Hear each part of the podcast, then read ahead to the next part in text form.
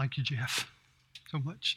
I am so grateful. Uh, I know I say this all the time, but uh, just so grateful for our worship ministry and folks who, who play our, our instruments here and uh, lead us in worship for our choir and Kevin and just everyone who's a part of our worship ministry, the folks who run the sound and the PowerPoints and all the things that, that help make our worship the special time that, I, that it is. Thank you for, for what you do. I appreciate it so very, very much. Heard a story. It's about Satan he decided he was going to hold a going out of business sale.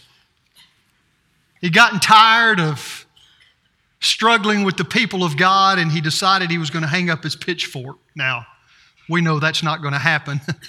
this side of eternity, I wish it would. But anyway, that's how the story goes. So Satan was going to have this going out of business sale.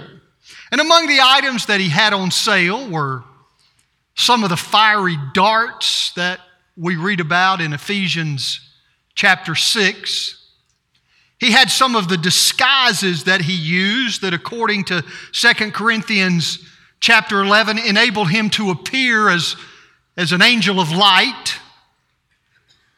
There was a book he had written, signed, autographed, entitled How to Lie and Make People Believe You, and all kinds of other paraphernalia and tricks of the trade. But over to one side, on a table, resting on a red velvet pillow, was a silver wedge. And everybody wanted to know what the devil used that silver wedge for. And a diabolical grin came over the devil's face, and he said, huh, uh, that's my most valuable tool. That is the wedge of discouragement. I can take that wedge and I can drive it into the heart of the most useful servant of God, and I can completely destroy his usefulness. Now, church, obviously, that is a fictional story, but behind it, there is a great truth. I suspect that one of Satan's most effective tools is the wedge of discouragement. If Satan can just discourage you, if he can make you want to quit, if he can make you just not care anymore. Has anybody ever been to that point where you just say, you know, I, I just don't care anymore. If Satan can get you to that place, my friend, he can control so many areas of your life. Watch out, church, for discouragement. Because if Satan can discourage you, he can lead you down a road to spiritual disaster. And that's our lesson this week from the life of Elijah. We find it in 1 Kings chapter 19. I invite you to take your copy of God's Word and turn to that text with me. Let me give you some background here and kind of go back and remind ourselves of where we have been to this point. Because to this point, we have seen Elijah do some amazing things. We saw his boldness in King Ahab's palace in 1 Kings chapter 17, verse 1, where he burst into the palace of the king and he said, King, because of your wickedness and the wickedness of this nation, there will be neither dew nor rain in the land except at my word. What boldness he had. Then we saw the blessing at the Kerith ravine, where in this time of great drought and famine, God sent the ravens to provide Elijah with bread and meat in the morning and bread and meat in the evening, and he was drinking from the brook. And then there was the miracle at Zarephath, two miracles really, where the jar of flour and the jug of oil never ran dry, and where Elijah raised the dead son of that widow of Zarephath. And then for the past several weeks, you remember we've been on Mount Carmel where Elijah saw this tremendous victory over the prophets of Baal. We saw him stand there with great confidence and courage and conviction, and he said, God, show them who you are. And he called down fire from heaven and he destroyed the prophets of Baal. And he proved that the Lord was God. And then after that tremendous display of power, there was that dynamic that we saw where God came to Elijah and said, Elijah, take your cloak, tuck it into your belt, and go for a jog. And Elijah ran 25 miles, a marathon from Mount Carmel down to Jezreel. And he outran Ahab, who had left ahead of him and who was riding in a fast chariot. Let me tell you something, church. That's a man who's on top of the world. That's a man who's ready for anything, right? He's not afraid of anything or anybody. But here's the reality the Apostle James, when reflecting on the life of Elijah, chapter 5, verse 17, said this, and the verse is there for you. Elijah was a man with human frailties, just like all of us. You see, when we read about Elijah to this point, we want to say, wow, that, that's a super prophet. That's a, that's a superman. I wish I could be like Elijah. But the Bible says Elijah was just like us. Up one day, down the next. A guy like you and me, subject to the same human emotions and weaknesses and frailties. And as we're going to see today, Elijah fought a hard battle with discouragement. So as we continue to look at this reality, there's some verses there from 1 Kings chapter 19, beginning with verse 1. Let's read them together. This is immediately after Mount Carmel. This is immediately after the victory over the prophets of Baal. It says, When Ahab got home, he told Jezebel everything Elijah had done, including the way he had killed all the prophets of Baal. So Jezebel sent this message to Elijah saying, May the gods strike me and even kill me if by this time tomorrow I have not killed you just as you killed them. Now, watch this next sentence. So Elijah was afraid and fled for his life. He went to Beersheba, a town in Judah, and left his servant there. run, Elijah, run. Here is the man who had just killed 850 prophets of Baal. He had just prayed and called down fire from heaven. He had just outrun a horse from Mount Carmel to Jezreel on top of the world. But lo and behold, one little old lady. One woman, Jezebel, the queen, shakes this man up so bad that he runs again, this time 140 miles from Jezreel down to Beersheba. The man was scared, afraid for his life. What in the world happened? discouragement. So, this morning, I want us to take a look at what happened and see if we can get a handle on some of the causes of discouragement in the lives of God's people. Because, church, I got to tell you, if Elijah could be affected this way by discouragement, then so can you be affected. And so can I. So, I want to share with you about four different causes of discouragement in the lives of God's people that come directly from the life of Elijah. Here's the first Discouragement comes when I forget what God did yesterday because I am overwhelmed by my circumstances today. Discouragement comes when I forget what God did yesterday because I am overwhelmed by my circumstances today. Now, we just read after the events of 1 Kings chapter 18, Mount Carmel, King Ahab goes back home. He goes straight to his wife Jezebel and he says, Girl, let me tell you what Elijah's done. I mean, you're not going to believe what he's done to your prophets. That Elijah's something. He has killed all your prophets. I mean, the man just outdid you. So Jezebel says, I'll fix him. And she sends out this threatening message that basically says, Elijah, you're a dead man. If I don't do to you what you did to my prophets, then may the gods kill me. So Jezebel was serious about this thing.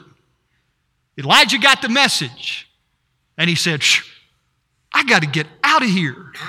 And so he runs south into Judah, deep into Judah, 140 miles. He leaves his servant there, perhaps as some kind of diversion. I, I, I, don't really know. And then, according to verse 4, if you look at it, he goes another day's journey, perhaps 15 miles into the desert. And it says he finally came to a large bush and he sat down in its shade and he begged the Lord, I've had enough, just let me die. I'm no better off than my ancestors. Elijah says, Lord, I've had enough. You ever, you ever, have you ever said that? You ever said that? God, I've, I've, I've just had enough. I can't take this anymore. He even says, Lord, just let me die. Here is a man who is so discouraged that he doesn't even want to live anymore. but again, this is the guy who's just come off Mount Carmel. He had just seen all of the prophets of Baal destroyed. He had seen the power of God in an amazing way, and yet this woman, Jezebel, was able to threaten Elijah using the name of the God he had just defeated. In the pressure of the moment, in the pressure of today, Elijah had forgotten what God did yesterday. Listen, church, one of the reasons why we become discouraged in life, one of the reasons why sometimes we want to quit, we want to give up, we want to back out, is because we think that the God who took us through yesterday somehow hadn't hung around for today. That somehow what we've seen God do in the past has no bearing on the struggle we're going through in the present. I want you to hear me this morning, church. I want to say something to you. If you're going to be able to overcome discouragement, if you're going to be able to overcome the circumstances facing you today, you cannot leave God on Mount Carmel. You've got to bring him down to Jezreel. When all you can say is, you know, I remember when, and a lot of us do that, by the way. We talk about all the things God did yesterday and how good God was yesterday. But unless the God of yesterday, the God of Mount Carmel, is also the God of your Jezreel, unless you're taking him with you as a way of life so that he is part of your today then your circumstances are going to overwhelm you, and discouragement is going to get the best of you every single time. So let me ask you a question Do you remember what God did for you yesterday? He brought you through yesterday, didn't He? Remember last week when you didn't think you were going to make it? You're here. Remember that trial last month that you didn't think you'd ever get through? You got through it. Didn't you? Remember that difficulty, that problem, that crisis, that situation that threatened to completely overwhelm you? Maybe it's still there, but so are you. And if God got you through yesterday, my friend. Did he die since then? Is he no longer on his throne? Has he somehow lost his power? No. Philippians chapter 4, verse 19. Paul says, I am convinced and I am confident of this very thing that he who has begun a good work in you will continue to perfect and complete it until the day of Christ Jesus, that is, the time of his return. God hasn't checked out on you, He hasn't finished His work in your life. He hasn't turned his back on you. This is something Paul says you can be confident of. That what God began in your life, He's going to bring to completion. So listen, my discouraged brother. Listen, my discouraged sister. God has not left you, He has not forsaken you. The same God who walked with you yesterday is still walking with you today. The God you saw on Mount Carmel is the same God who lives in Jezreel. Don't forget what God did yesterday. It will keep you from discouragement today. Discouragement comes, church, when I forget what God did yesterday because I am overwhelmed by my circumstances today. Don't, don't let that happen. Second lesson discouragement comes when I stop believing in the faithfulness of God to provide for, empower, and direct my life in the tough times.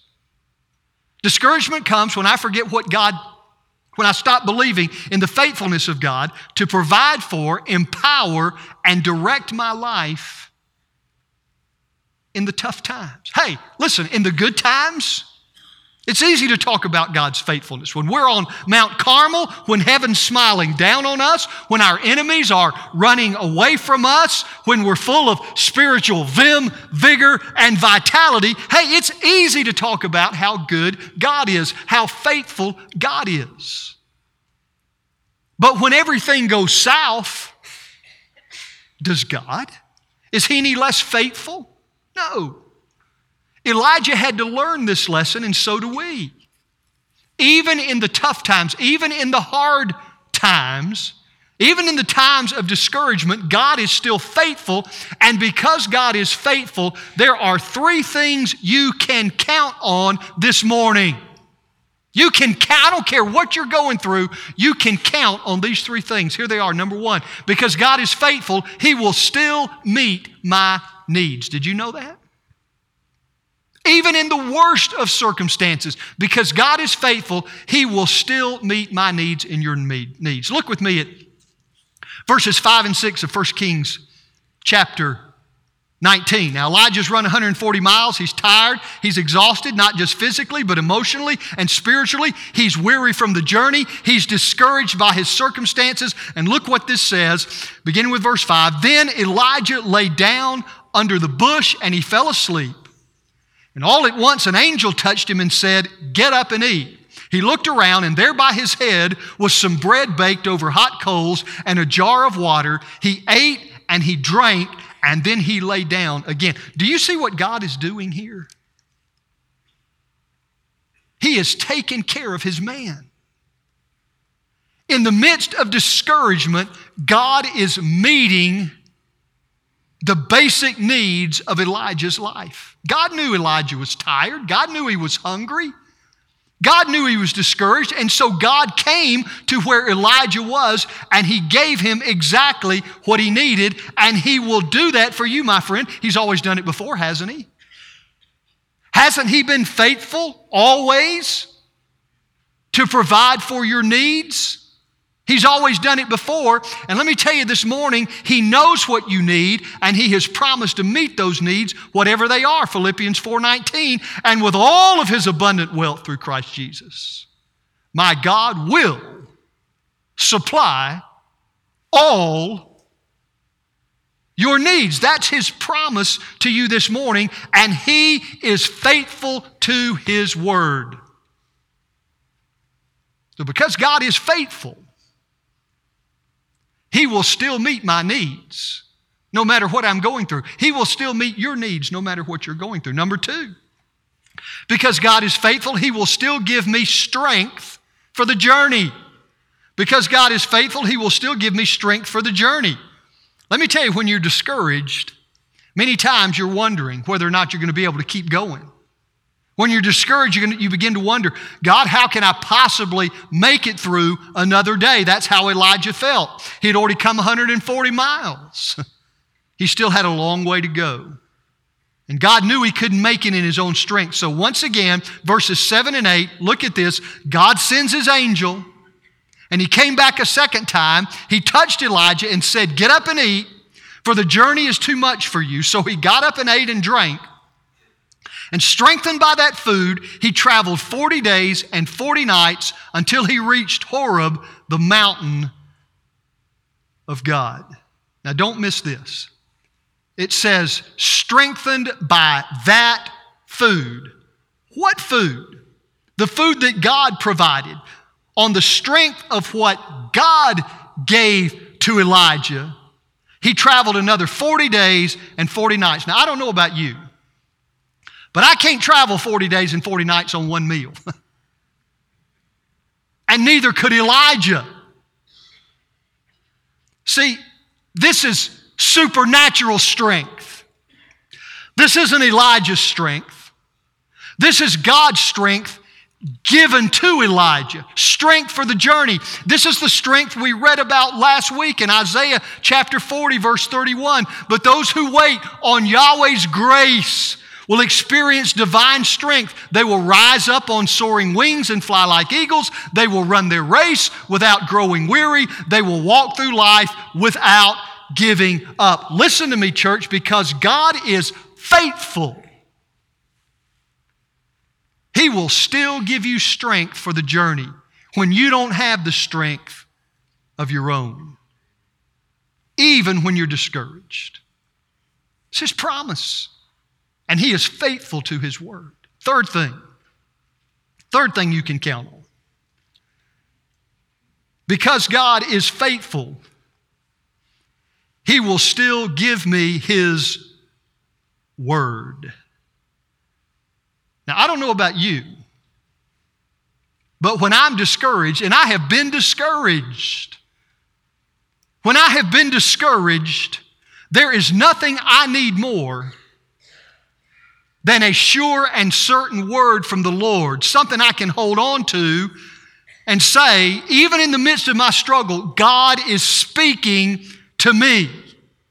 That's what Elijah needed.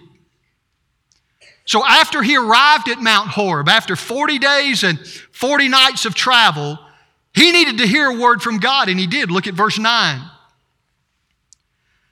There Elijah came to a cave, and he lodged in it, and behold, watch this, the word of the Lord came to him and said to him, What are you doing here, Elijah? And Elijah said, I've been very jealous for the Lord, the God of hosts. For the people of Israel have forsaken your covenant, thrown down your altars, and killed your prophets with the sword, and I, even I only, am left, and they seek my life to take it away. And the Lord said, Go out and stand on the mountain before the Lord. Listen, when you're discouraged, God still has a word for you if you will seek that word.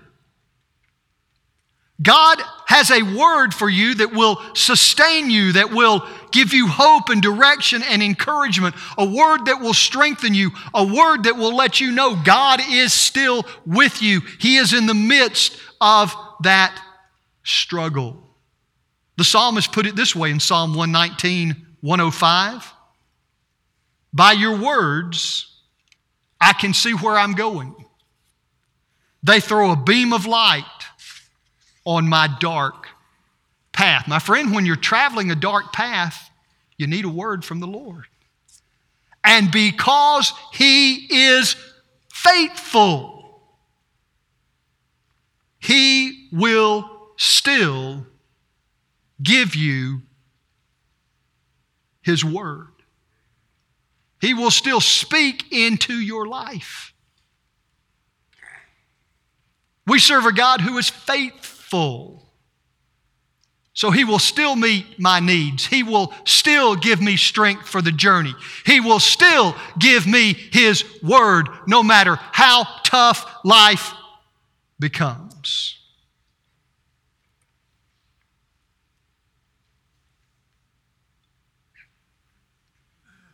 Third lesson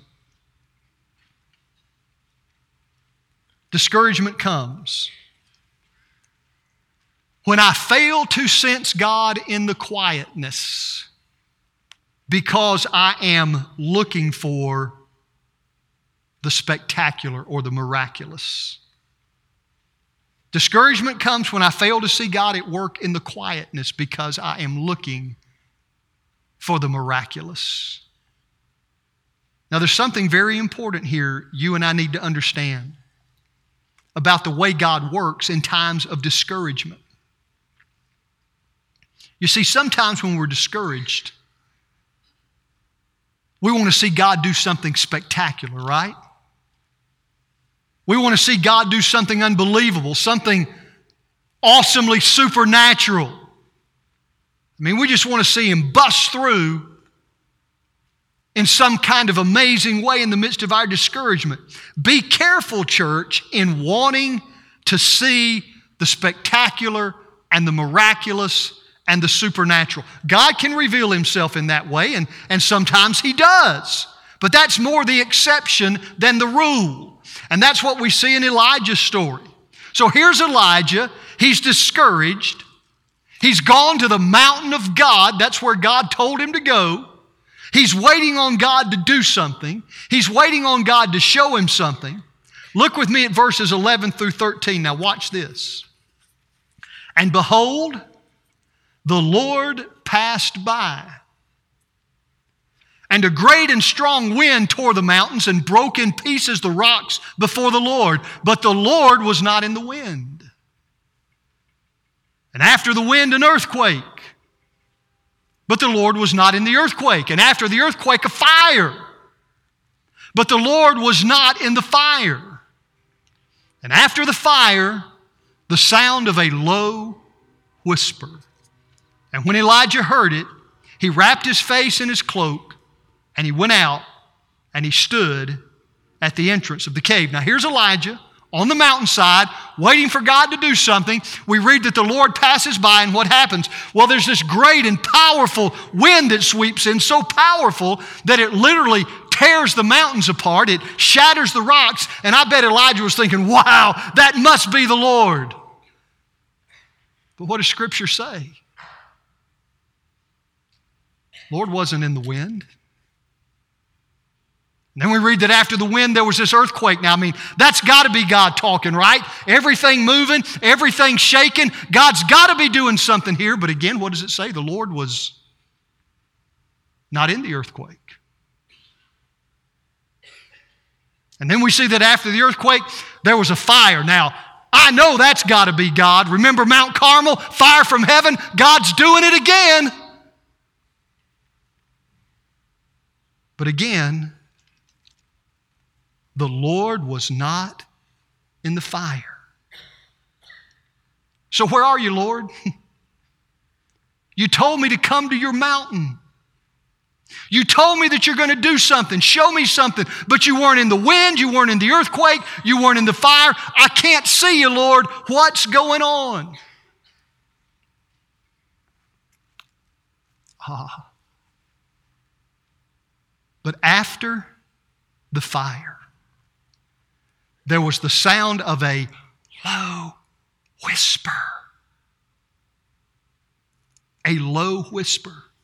And scripture says when Elijah heard it, he pulled his cloak over his face and he went out and he stood at the mouth of the cave because he knew God was there. Listen, church, when we're discouraged, I understand this. We want to we want to feel the mountain shake. We want to see the rock shatter. We want to experience the spectacular, the miracle, another Mount Carmel with fire coming down from heaven. We don't want to sit down and just hear that low, gentle whisper of the Lord as He speaks to us in the quietness of our own spirits. You see, church, God moves far more. He works far more. He reveals himself far more. He speaks far more in the quietness than he does in the miraculous. Some of us are looking for the wrong things when we're looking for the Lord. And I got to tell you this morning, unless your heart is tuned to listen for that low and gentle whisper, you're going to miss him. You're going to miss him. Hey, the miracles are great. Nothing wrong with the miracle. But if you don't learn to sense the presence of the Lord in the quietness of your own daily walk with Him, you will never overcome discouragement.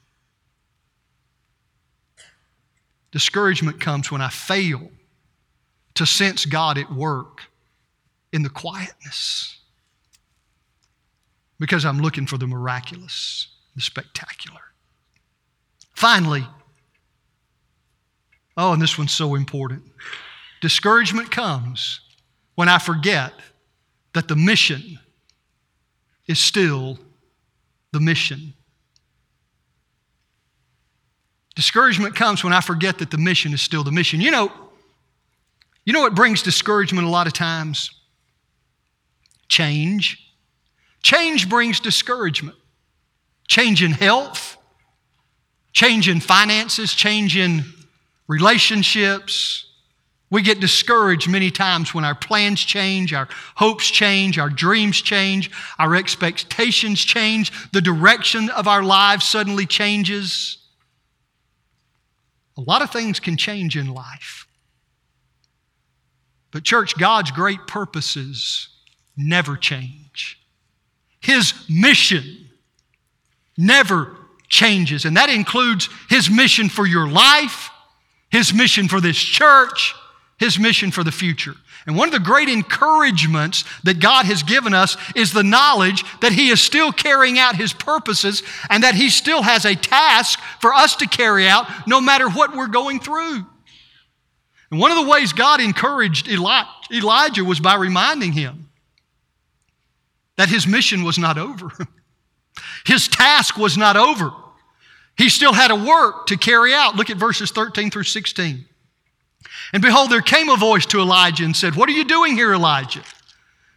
He said, I've been very jealous for the Lord, the God of hosts, for the people of Israel, forsaken your covenant, thrown down your altars, killed your prophets with the sword, and I, even I only am left, and they seek my life to take it away. Woe is me. Things are so bad. God didn't pat him on the head. God didn't say, I'm sorry. God didn't say, just hang in there, it's going to get better. No.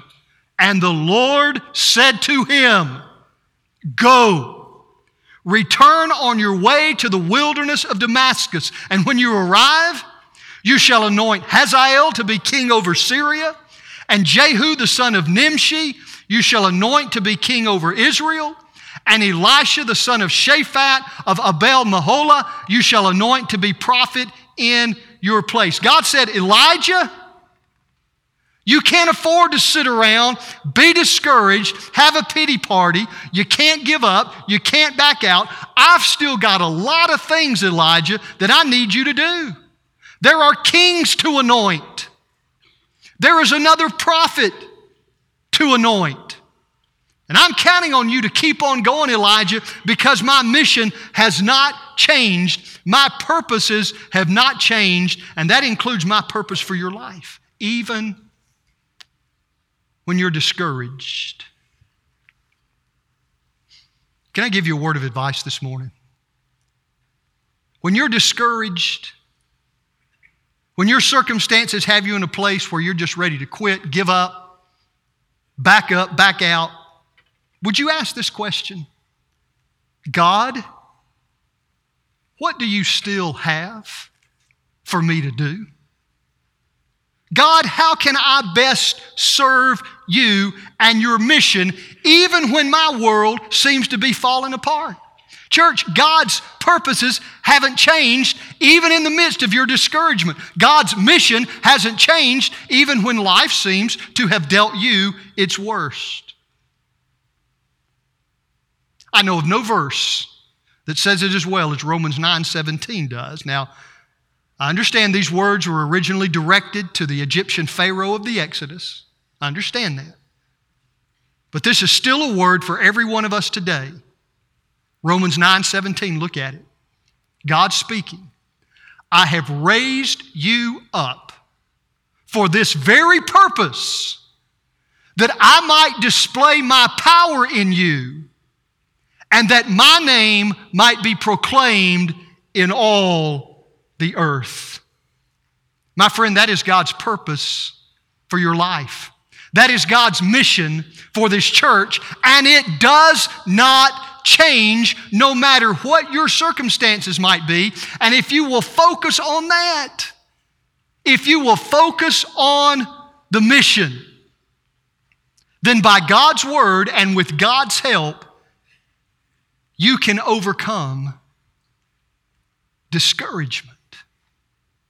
Because this helps get your eyes off of you and back on the Lord and His great purposes and His mission for you and for me. Discouragement comes, my friend, when I forget what God did yesterday because I am overwhelmed by my circumstances today. Discouragement comes when I stop believing in the faithfulness of God to provide for, empower, and direct my life in the tough times. Discouragement comes when I fail to sense God in the quietness because I'm looking for the miraculous. Discouragement comes when I forget that the mission is still the mission. Are you discouraged this morning? Listen, we all fight the battle with discouragement. We may have discouragement, but discouragement does not have to have us.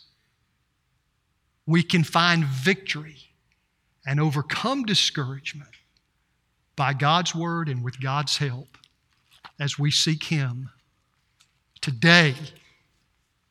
Well, let me pray for us. Heavenly Father, we all know and understand the reality of discouragement. We've all been through it. Maybe some of us are fighting a battle with it today.